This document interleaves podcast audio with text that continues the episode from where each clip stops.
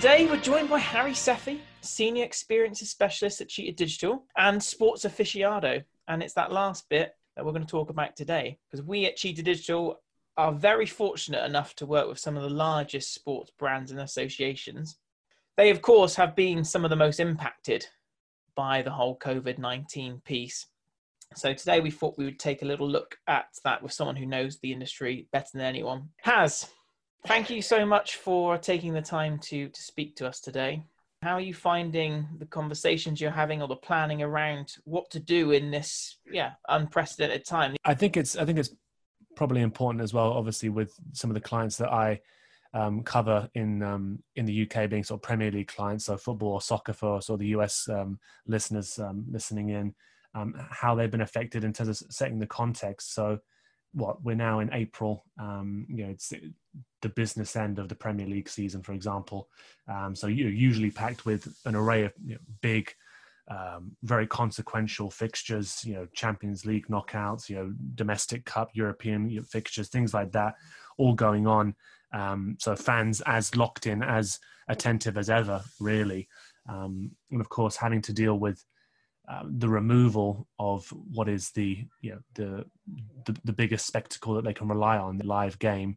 Um, yeah it's it's it, it's taken some time for for clubs for governing bodies to adjust to sort of how to how to properly respond to that.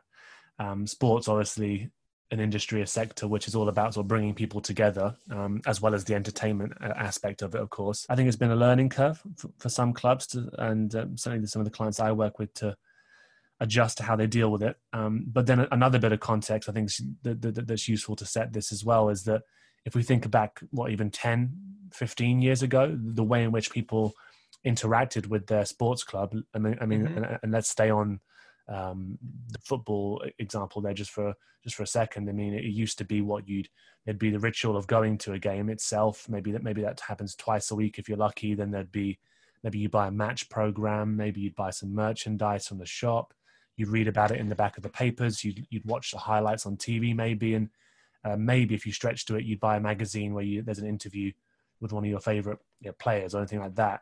And that's obviously completely shifted. Yeah. Some of us had cable networks and yes. sports subscriptions, and some of us didn't. In England, you've got your, your cricket, your football, yes. your rugby. In in the US, we've got the MLB and the NHL and the NFL, just to name a few. All of those sports are a mixture of what back in the day would have been some access to all and the the larger content uh, set behind a paid wall of a media channel, uh, typically a you know a cable provider. Yeah, no, of course, and and and you think about how that shifted, and um, it even makes you think about how maybe sports clubs and and you know to to put a silver lining on things. You mentioned all those different sort of sports. Um, uh, there. I mean, how how much more greatly they, they would they, they could have been affected, you know, 10, 15 years ago because you know, so many different ways in which fans interact with sports now um, didn't exist then. Obviously, the you know the yeah. the way in which social media platforms have have um, have you know, been born all over the place. You know, the you know, fans buying tickets, watching live matches, streaming. You know, video clips of content, training content. You know, there's Instagram videos coming out from players. Um, you know, people consume all the news content around you know the next fixture, etc. Things like that, and you know, the, plenty more direct to consumer offerings in there as well. Um, things have changed a lot in in the sense of which uh, fans engage with with their relevant club or you know, their their favorite athletes. So I think those changing expectations are really important as well because that's what clubs are thinking around, and that's certainly what the clients that we work with have been thinking about at, at this stage. That fans expect so much more in terms of, sort of how regularly they're they're engaged by their club these days. Um, no matter what sport you're talking around, um, that there's there's a big opportunity there to to try and fill this vacuum, but of course do it without the live spectacles. Obviously, I think the first thing people thought about was the archive, right? The you know, you're, you know most of these clubs, whether you're in basketball, Huge, NHL, vast set yeah. of materials from images, phot- photographers who have obviously built mm-hmm. up for years video clips and that's that's the gold mine isn't it? And and and one of the great things that all sports franchises have in abundance is nostalgia. Um, we are all, we're all living for that one moment where our club does well and we'll dine out on that for the foreseeable future probably until we pop our clogs. As well as video clips, you know, photos. Um, I think one of the things that, uh, um, if, if not the clubs, although the clubs have this, of course, as well, but the governing bodies as well who are dealing with this crisis at the moment are sitting on, it's a wealth of statistics. You know, you, there's, there's a huge amount there that they've got to use. So whether it's, you know, I think the, the vast majority of the, the clubs that we're seeing across all the sports that we work with, um, all of them are doing reruns, you know, sort of live stream reruns of classic matches, classic moments. Um, they're putting those on their site, and they're and they're, they're letting those be data-driven activations as well.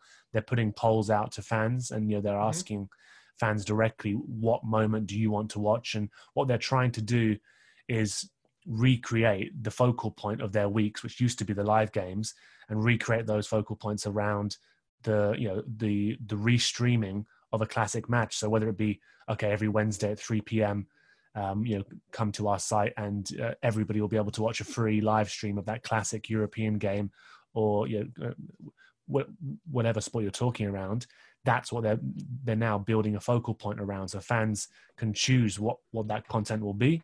They can engage with it, and actually, what we're seeing as well is uh, across social and the content that's coming out from clubs, they're able to be far more um, light-hearted in their tone of voice because it's much easier to tweet along to a game where you know exactly what's going to happen.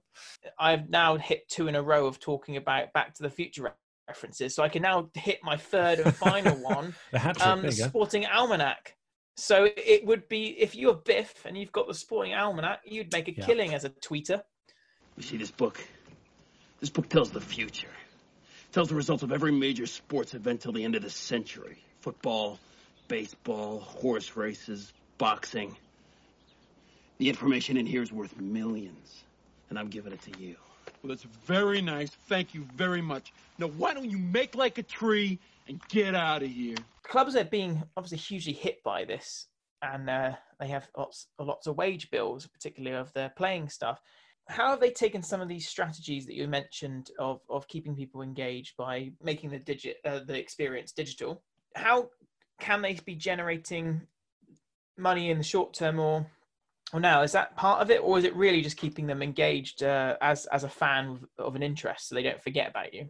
I think part of it and i think probably the the first consideration that they had actually was around that engagement um, and sort of maintain those levels of engagement using the archive content for example with the restream of of games using those those videos, those those images to do sort of quizzes in terms of sort of trivia based um, activations that could be rolling week in week out. I mean, there's a huge archive there to rely upon. So in the first instance, I think it was just about what can we do to or, or, what can we serve to these fans to keep them watching, to keep them engaged on a regular basis, so that so that they don't lose interest. I mean, I think one of the interesting things about this is whilst the the spectacle of the, of the live matches is gone, and, all that goes with it, um, you know, there there's a more captive audience than ever, isn't it? There's, there's everyone stuck at home, and for, and and sports fans in general uh, are not going to be any less hungry for sports. So you can serve it to them in, in, in new ways. In terms of sort of the revenue side of things, I think there's still ongoing sort of discussions with how how sponsorship um,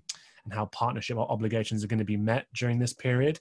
I think there there are opportunities to to, to repurpose assets that you know sponsors have you know sort of digital assets that sponsors have been having to drive awareness of their partnership with with clubs or with, with governing bodies that could still have a purpose um, and i think um, what you mentioned there about all the different ways in which fans now engage with with their club or with their team whoever it might be um, that helps so you know things like training videos things like skills challenges things like uh, player workouts that we're now seeing as well so i'd say another um, pillar of what I've seen clubs doing. It falls into the fitness and sort of well-being angle. Obviously, clubs are being forced to reassess how they can be of most value to their communities, and, and one way is you know promoting healthy lifestyle and you know, fitness, and you know that's one thing sports yeah. clubs know very well. So uh, we've seen physio teams, um, you know, the coaches that the players have.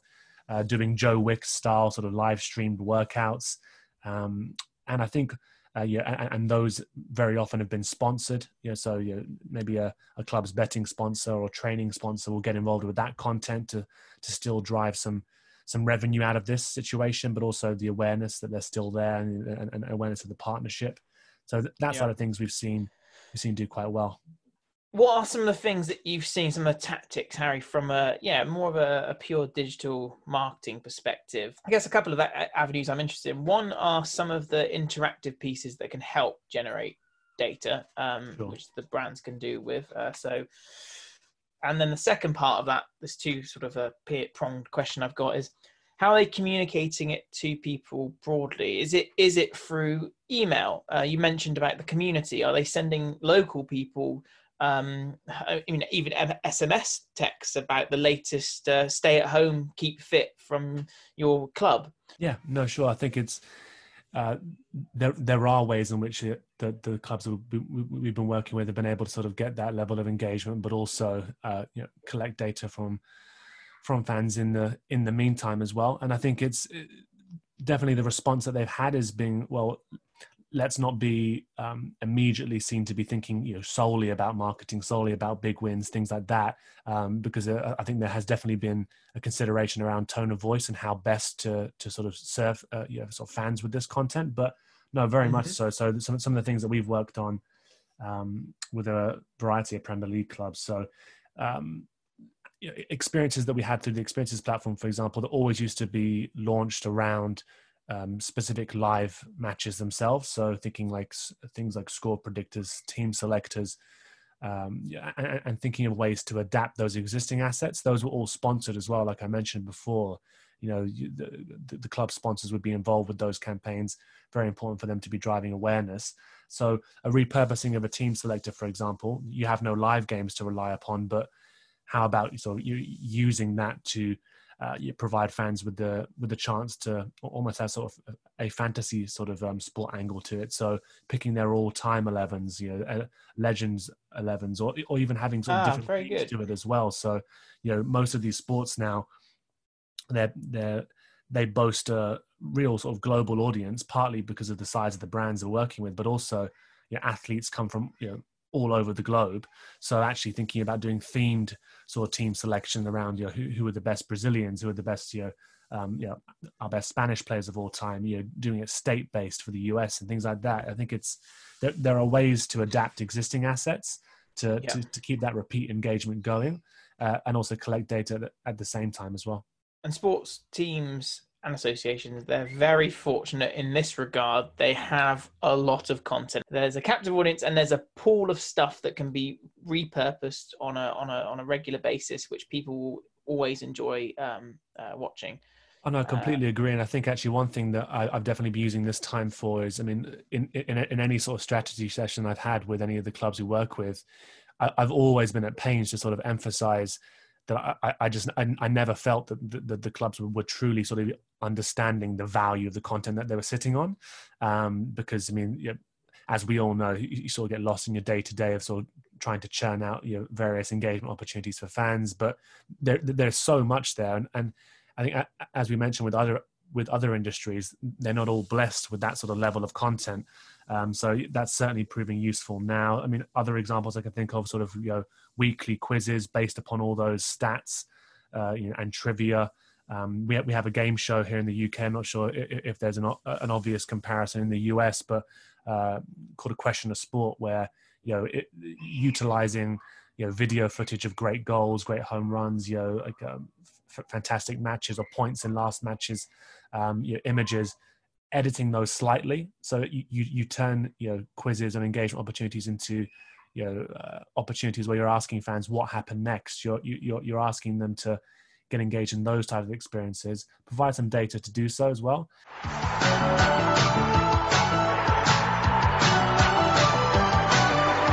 Hello and welcome to a new series of a question of sport. And then also i think one thing that's really been interesting is clubs looking at different incentives to offer up at this time because obviously you know the, the offer of match tickets the offer of signed merchandise that's all proving harder to source obviously at this time. And of course match tickets can't be offered really into uh, unless they're being offered for the future. Um, and so clubs have been you know, definitely reassessing how to how to incentivize you know the, the these competitions these quizzes these um, these experiences that they've been launching with us. So even things like social kudos that we've talked about in the past or um, you know, the ability to get a follow back from an official uh, you know, Twitter account or Instagram account of the club, of the athlete, for example. that's you know, hugely valuable to to sports fans in a way in which perhaps it wouldn't be for you know some of the other brands that we're working with. So you know we've seen you know experiences launched and get thousands and thousands of entries in a week, and the actual incentive behind them is um, you know earn a follow back from the official Twitter account of that club, and you know that's been really interesting to see that as well. Um, and then I think the the other side of um, experiences that we've seen as well um, again, focusing on you know, capturing some data, um, maintaining a level of engagement as well, Julian. But um, also at this time, which I think is important, trying to emphasize um, some consideration for the local communities that, that these clubs are based in. Um, you know that that, CSR focus that you know, can at times throughout the year maybe feel a bit forced, but at this time, trying to make it feel as authentic as possible. So we've seen some video contests coming out where they've been repurposed for you know, people in the local community to, to send through video testimonials or nominations, you know, talking about a local hero who's, uh, you know, an essential worker who's, you know, they're still working, they're still contributing to, you know, to helping out during this period. Uh, yeah. and having those sort of highlighted in galleries, um, and then clubs making donations off the back of that to local charities, to local initiatives. Um, certainly in the Premier League as well. We've seen obviously that happen with the with the players themselves and the National yeah. Health Service. So I think that's a really important angle to it. The last thing I, remember you asked me was on how how people are being served with this content. Email is big. Email is big here, of course, uh, as we know ourselves very much so. Um, but that email is just being refocused around, as I said, these sort of virtual um, match days that are being created, these virtual focal points that are being created now whether it be around a restreaming of a live game, whether it be around a particular um, contest going live, whether it be around you know players who I think who are increasingly sort of aware of their own value or the value of their access.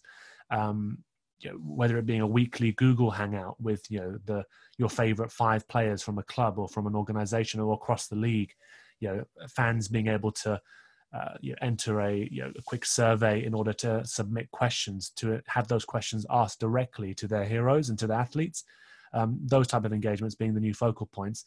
Email has been definitely a big uh, format of of, uh, of, serving people and, and, and, making them aware of these um, these events. We have seen SMS as well, uh, and of course um, push notifications off the back of you know, people who right. are signed up to to OTT platforms as well. Mm-hmm.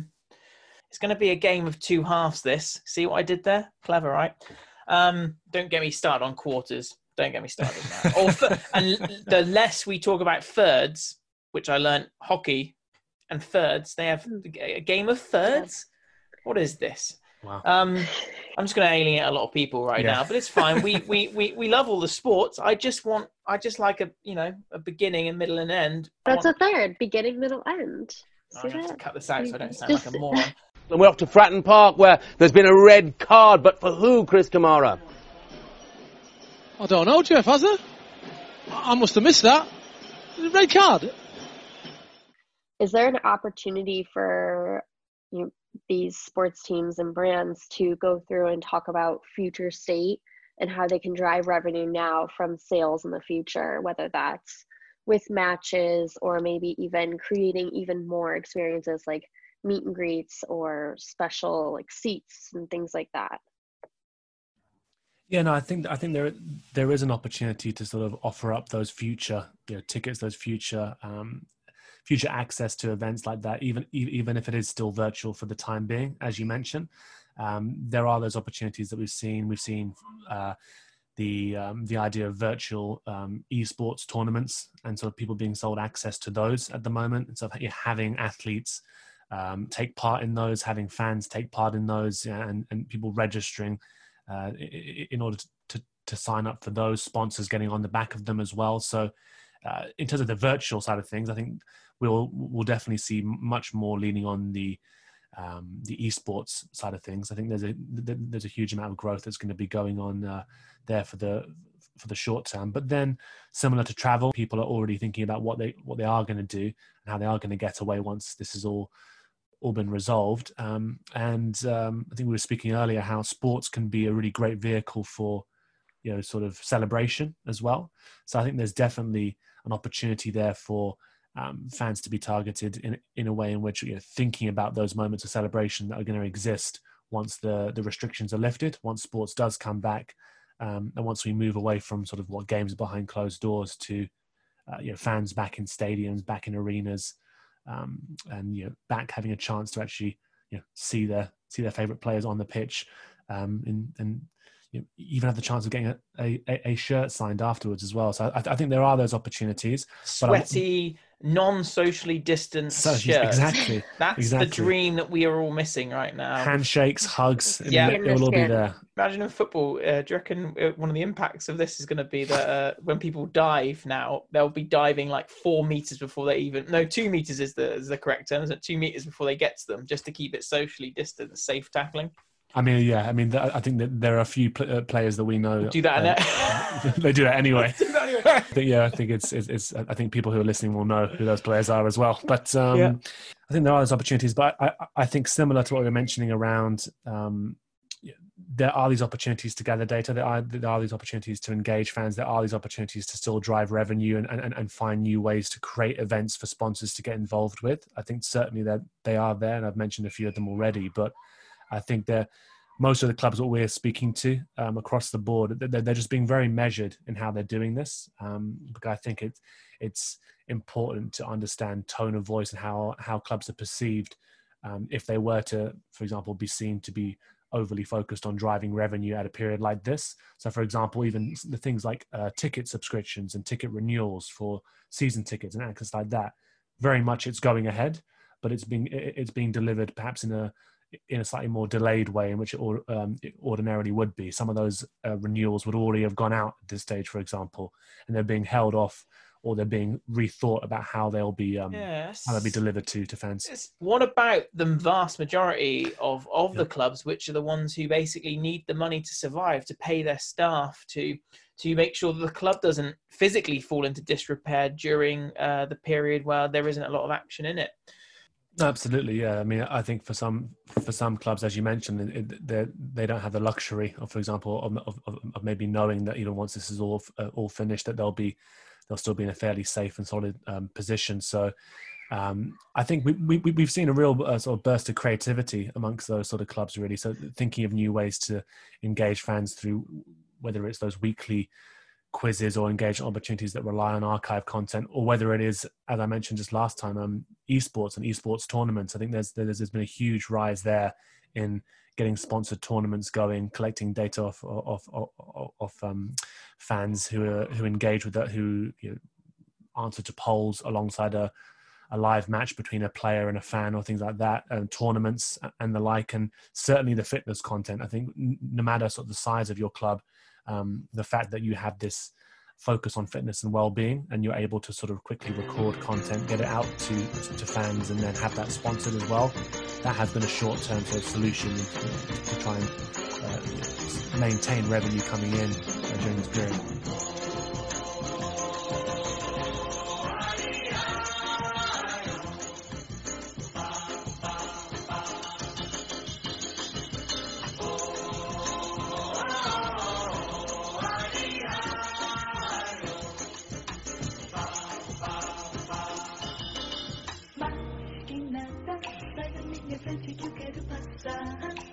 Este samba que